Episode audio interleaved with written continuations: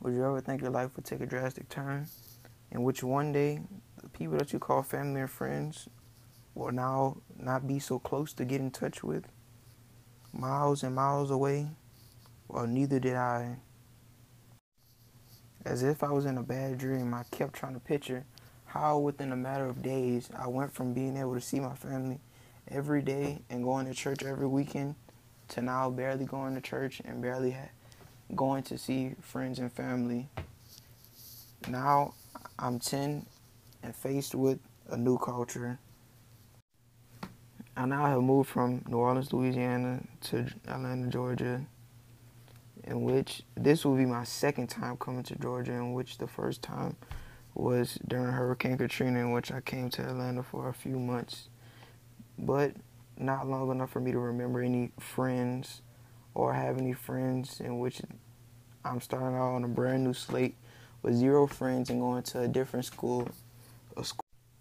I will now be going to a school that is triple the size of my tiny school back in New Orleans, in which I'm now having opportunities to join clubs, learn new languages, in which I have now more opportunities than I ever could have had back in New Orleans, in which I've never knew people in school were able to stay after school to do programs, chess club, or even to know what coding ever was, in which even though I'm sad about moving away from family and friends, I'm now able to get a better.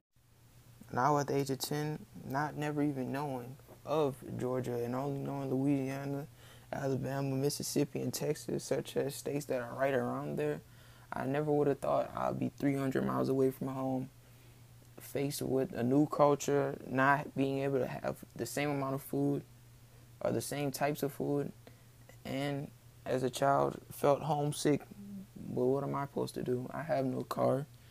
The most I can do is just talk it out. Will this change me in the end? as a person or change my identity? We'll find out.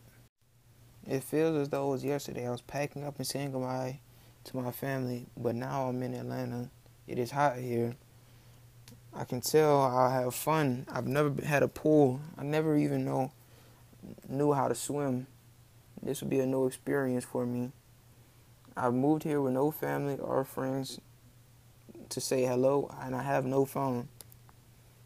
The holidays are coming around. I've moved in September. Thanksgiving is right around the corner. Too bad I don't have any family to celebrate it with other than my family, in which I'll miss our traditions such as bringing gumbo, red beans, and rice, seafood, crawfish, turkey necks, and other things. In which usually on Thanksgiving the kids go to sleep, and which parents go out to shop. I usually try to stay up all day and all night trying to peek and see what was it that my mom bought me for on Black Friday on hold all the way into Christmas, pretending that Santa Claus bought for me. But this time, that won't happen. She will not leave the house, and we will all stay here and eat dinner together. Dinner, not a Thanksgiving meal. Traditions have now been lost without family to protect them if I feel scared or need someone to talk to, who should I go to? Most of the time, if I needed advice, the only male figure I had to look up towards was my uncle, in which now I won't be able to talk to him. In which I will have to fend for myself and adapt to this new environment of being on my own and taking care of myself almost.